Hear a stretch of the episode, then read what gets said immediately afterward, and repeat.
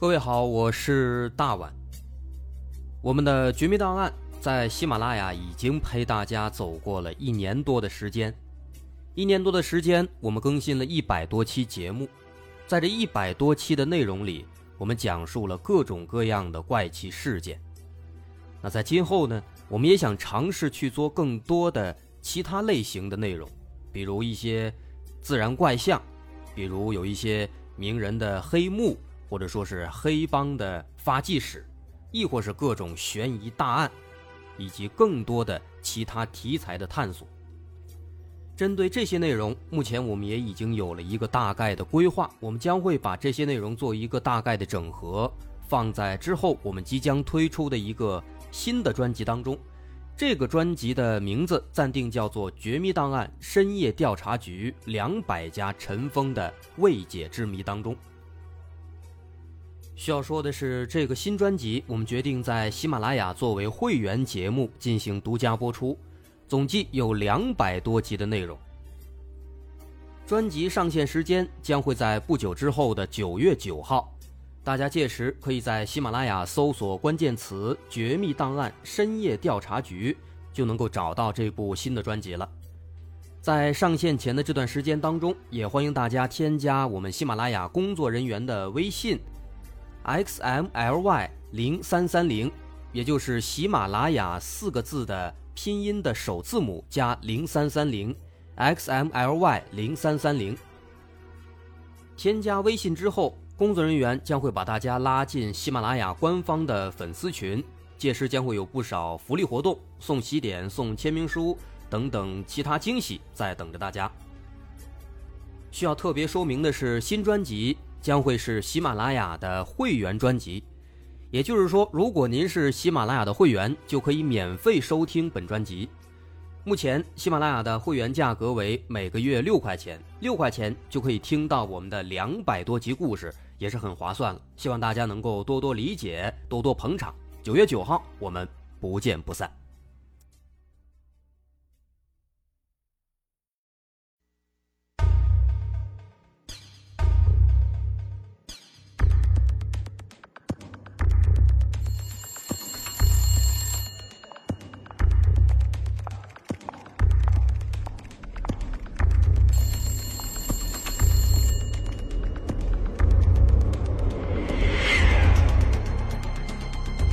探索事实真相，搜寻幕后真凶，欢迎收听《绝密档案》。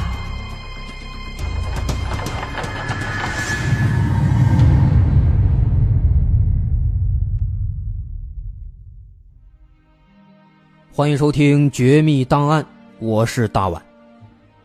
今天咱们接着说王丽华的故事。在上期咱们说了王丽华办大事之前干过的一些事情，9岁当老大，12岁逼妈妈离婚，17岁因为抢劫被判9年。然后呢，咱们还说了办大事之后的一小部分内容。说到王丽华出狱之后，给自己制定了一个计划，分3步走。第一步呢是杀掉自己的妈妈，不过幸好他良心发现，没有动手。第二步呢是买枪。那么这个枪去哪儿弄呢？后来又发生了什么呢？这是咱们今天要说的。那这个枪去哪儿弄啊？当时王丽华首先想到的是一些深山老林，因为这个深山老林里边有很多猎户，他们应该有一些枪，比如猎枪之类的。于是呢，王丽华就叫了几个在监狱里边认识的狐朋狗友，一块就来到了河北涞水的野三坡。这个野三坡这个地方是个很不错的景点，应该有朋友都去过。在这儿呢，他找到了一个老猎户，花了300块钱从人手里买了一杆旧猎枪。可是一把猎枪那肯定不够啊，所以后来通过这个朋友介绍，他又跑到了东北买到了更多的猎枪。不过拿到这些猎枪之后他很快又发现了一个问题，发现这些猎枪威力太小了，如果拿这些枪去抢银行，不但是目标大，而且威力不足，很容易失败。所以他感觉这个猎枪不靠谱，还得搞一些制式的枪械，这样才能够顺利的实现自己的这个伟大计划。后来在2003年3月，为了寻找这个制式枪械，王丽华单枪匹马来到了贵州的松桃县，买了3把仿64手枪，还有3发子弹。不过这点东西它可贵呀，总共花了9100块钱。这3把仿64就花了9000多块，这让他意识到了一个很严重的问题，那就是钱啊。自己这个积蓄为了买这3把枪已经花光了，如果要买更多的制式的枪械，那就必须有大量的钱，最起码也得几十上百万。那么有什么办法能够让自己迅速搞到这些钱呢？这个时候他立马就想到了一个人，这个人叫王平。当然这个王平是化名，具体叫什么咱们还是最好不要透露。那么这个王平他是何许人也呢？咱们得专门介绍一下。说当时这个王丽华刚出狱的时候他的几个朋友带着他呢到一个高档酒店给他接风。在这个酒店里边，他们偶遇了几个西装革履的年轻小伙子。当时这几个年轻小伙子一下来王丽华的一个朋友，外号叫六哥，他就马上站起来跟这几个人打招呼。但是看到这个六哥打招呼那几个人里边领头的那个小伙子就很傲慢的光点了一下头，也没说话。不过他没说话，这六哥得说呀，要不就尴尬了。他就介绍指着旁边这个王丽华说，这个王丽华是自己的朋友，刚出狱。结果这个领头小伙子听了以后不屑一顾，很轻蔑的说，不就是抢了2万块钱吗？算个球啊！要是早点告诉我，我跟公安局长打个招呼，一下子把你捞出来了。王丽华一看他这做派，再一听说这话，心里边是非常不爽。他琢磨，自己这个朋友这六哥，至少也有个6-7千万家产还跟这个小伙子这么客气，他来头肯定不小。于是他就问身边的朋友，说这人谁呀？什么来头啊？怎么这么狂啊？朋友说了，说这个人叫王平，他的父亲是做大买卖的，有亿万的家产，所以人们对他都非常客气。当时也就是因为有这么一档子事儿，所以王丽华这个时候就把这个目标锁定到了这个王平身上。他打算找几个人绑架王平，找他家里要钱。那么锁定这个目标之后，王丽华就找了好几个朋友一块儿来干。这里边呢有2个人咱们要着重的介绍，这2人分别叫王庆晓和董立民。这都是王丽华在监狱里认识的，跟王丽华的关系呢也是最复杂的当然这个咱们稍后再说。就说这几个人吧，他们在跟踪了一段时间之后，后来在平谷区的一个理发店里边把王平给绑了，并且打电话找到家里要钱。不过呢这个事儿按照规矩人家都是一手交钱一手交人，可是当时呢王丽华拿到这个钱之后他没交人，反而是转身给董立民发短信，把人质给办了，弄死了。那不管怎么说吧，这次呢他们是轻轻松松拿到了赎金，总共是300万，而且还把人给撕票了。这一起案子呢也就是他们做的第一起绑架案，第一起就赚了300万，让他们是尝到了非常大的甜头。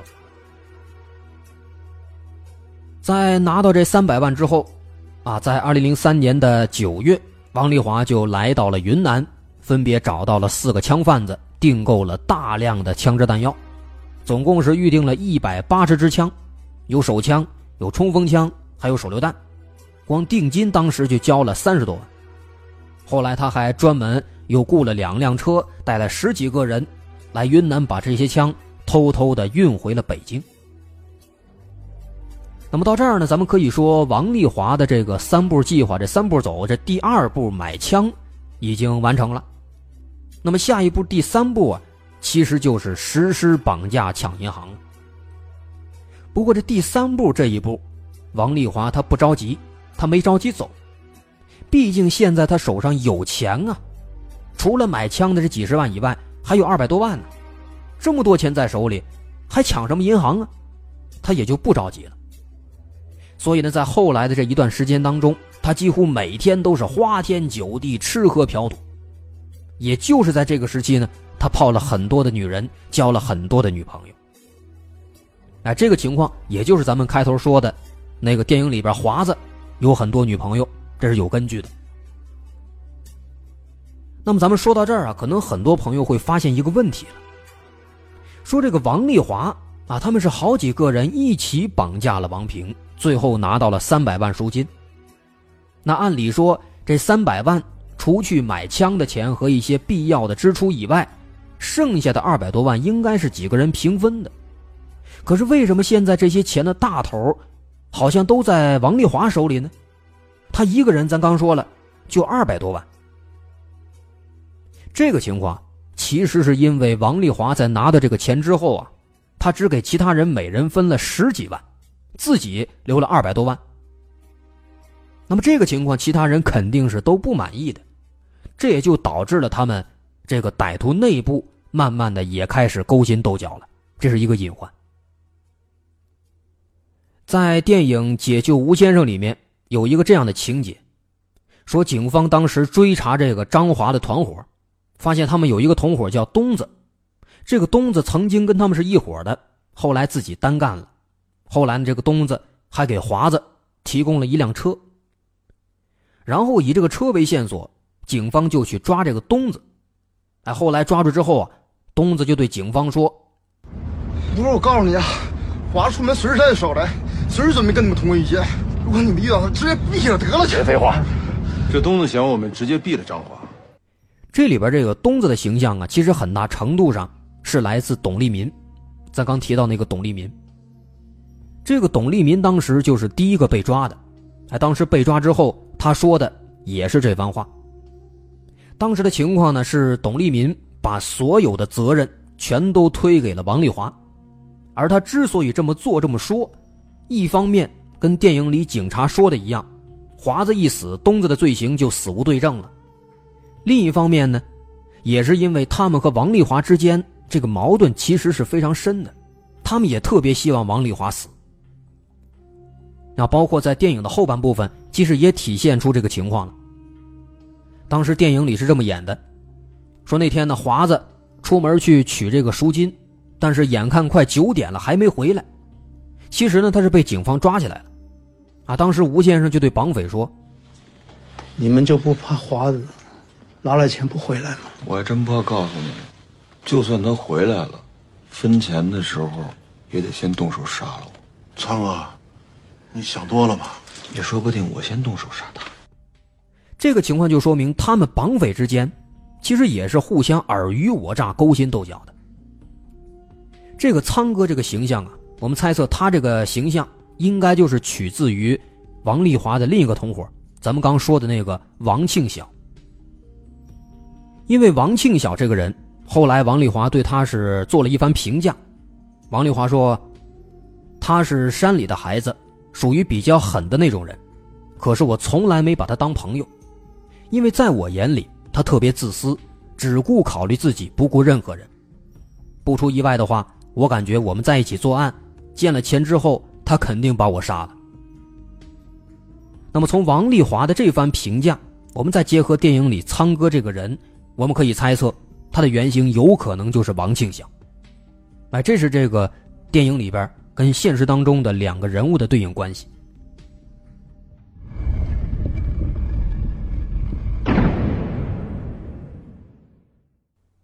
好，然后咱们接着往下看，说王丽华他当时拿着这200多万，每天自己是吃喝嫖赌黄赌毒，也不给人分。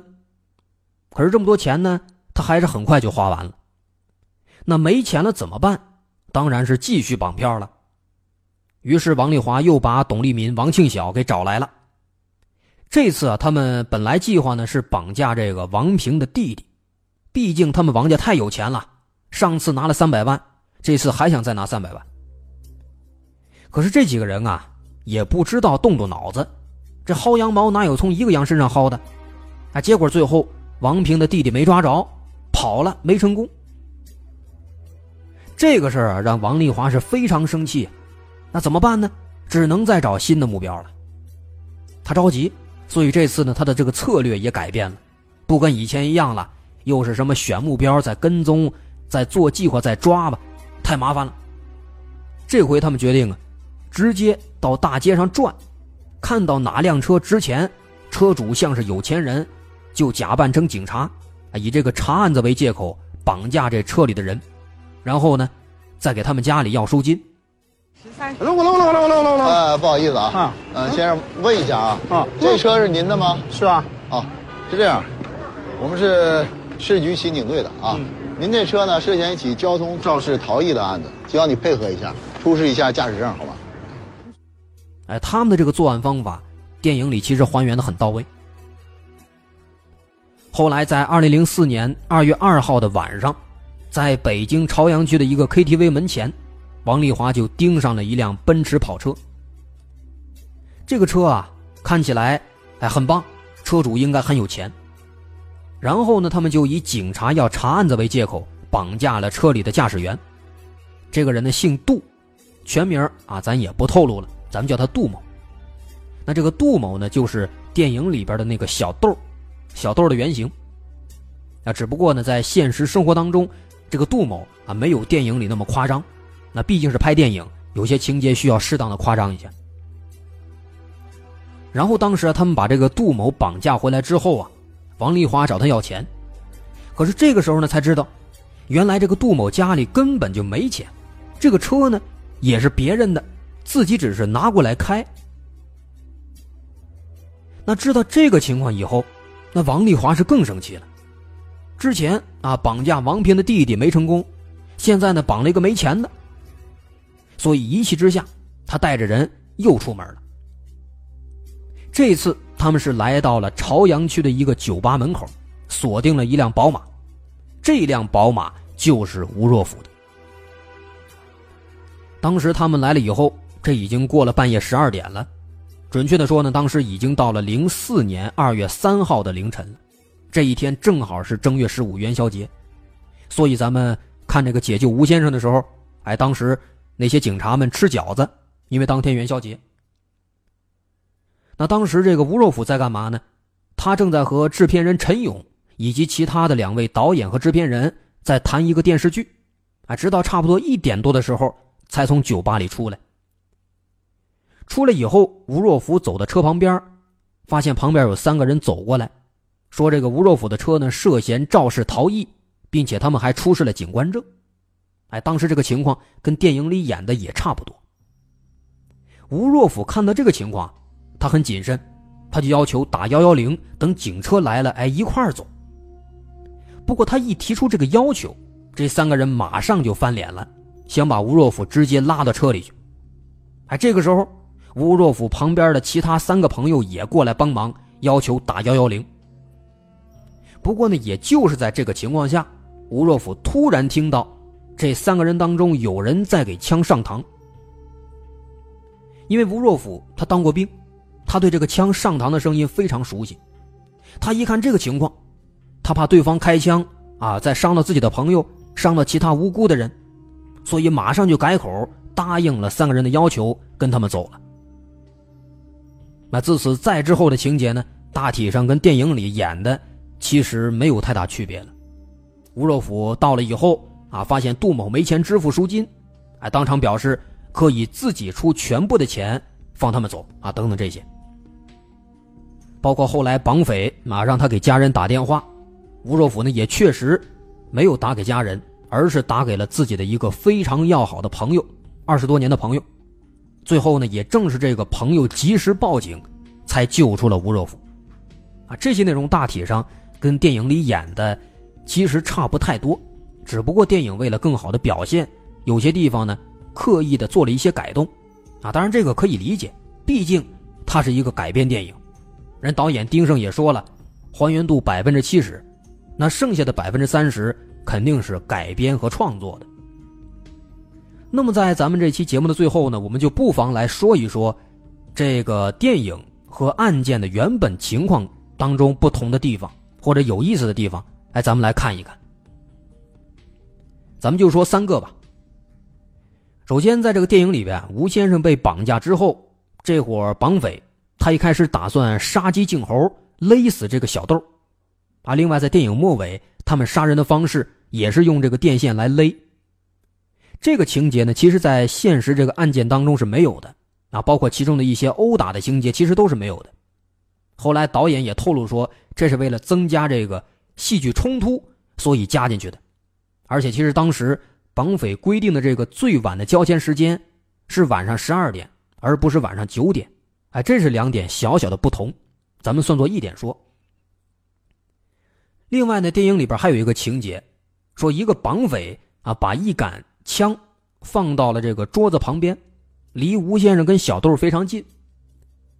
这个时候呢，这个绑匪离开之后，这个吴先生跟这个小豆就想把枪拿过来啊，但是后来失败了，被发现了。这个情节设计其实也是有根据的。当时吴若甫被绑架的时候啊，确实也是有过这么一个机会，有一杆枪放得离他挺近，而吴若甫呢又当过兵，他会用枪。不过当时啊，他思考了一会儿之后，并没有去拿这把枪。为什么呢？因为首先，吴若甫自己判断离得比较远，自己够不着。其次啊，他觉得一旦说被发现了，他之前因为已经千方百计的取得歹徒信任了，已经稳定住他们情绪了，一旦被发现了，这就前功尽弃了，那绑匪对他就没有信任了，所以呢后来他就没拿。不过后来呢，导演丁晟在跟这个吴若甫交流的过程当中，知道这个细节之后啊，哎，就发挥了一下，拍成了这么一个情节。其实类似的情节呢，电影里还有很多啊，都是很有意思的。那么最后呢，咱们再说一个电影末尾的时候一个很有深意的情节。在这个电影最末尾啊，有这么一个场景，华子就是张华临枪毙之前，吴先生来看他。当时张华看到吴先生说了一句这样的话：人和人的命真不一样，你他妈命真好。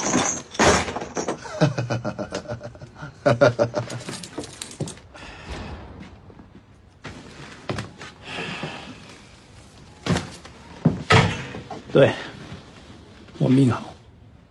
然后他转身从后边拿了一篮苹果放到了张华的脚下，然后屏幕黑了，电影结束了。那么这篮苹果用意何在呢？哎，我在看这个豆瓣的评论区里边有很多人在问，有人说啊，为什么放苹果啊？这是暗示这个张华自食其果。电影里有很多情节说这个张华杀人之后把人埋到苹果树下边。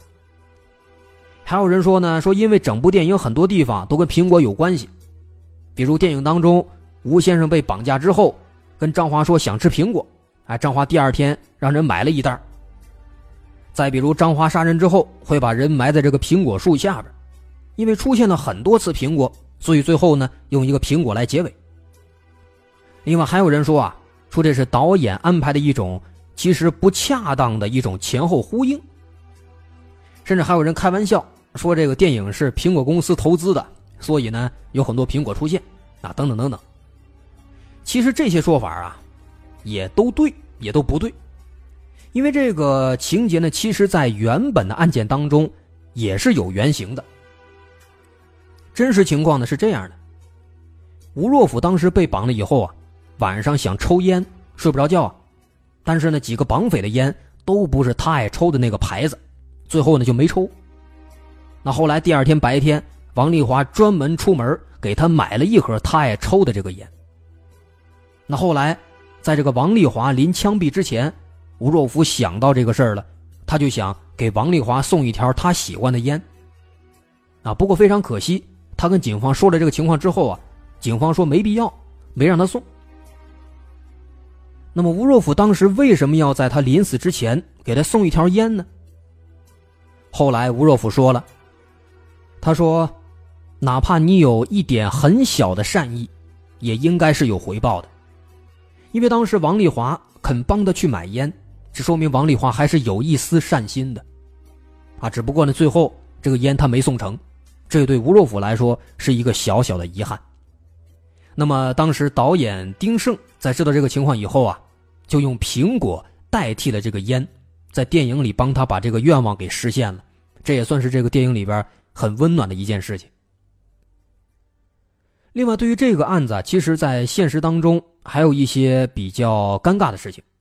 说其实啊，当时这个案子发生之后啊，当时04年啊，很多媒体很多人对这个案子呢都是采取一个否定的态度，他们感觉啊这是吴若甫在给自己炒作。啊，当然咱们现在知道了，这确实是当时发生的一起惊心动魄的一起真正的案子。而在案发11年之后，我们也很幸运看到了由这起案子来改编的这么一个非常不错的电影。那不知道通过咱们这两期的讲述，大伙有没有兴趣再回去看一遍，或者是没有看过的朋友想去看一看。好，今天咱们的绝密档案就说到这儿，我是大碗。如果您喜欢我们的节目，欢迎关注我们的微信公众号，在微信搜索大碗说故事就能找到了。好，咱们下期再见。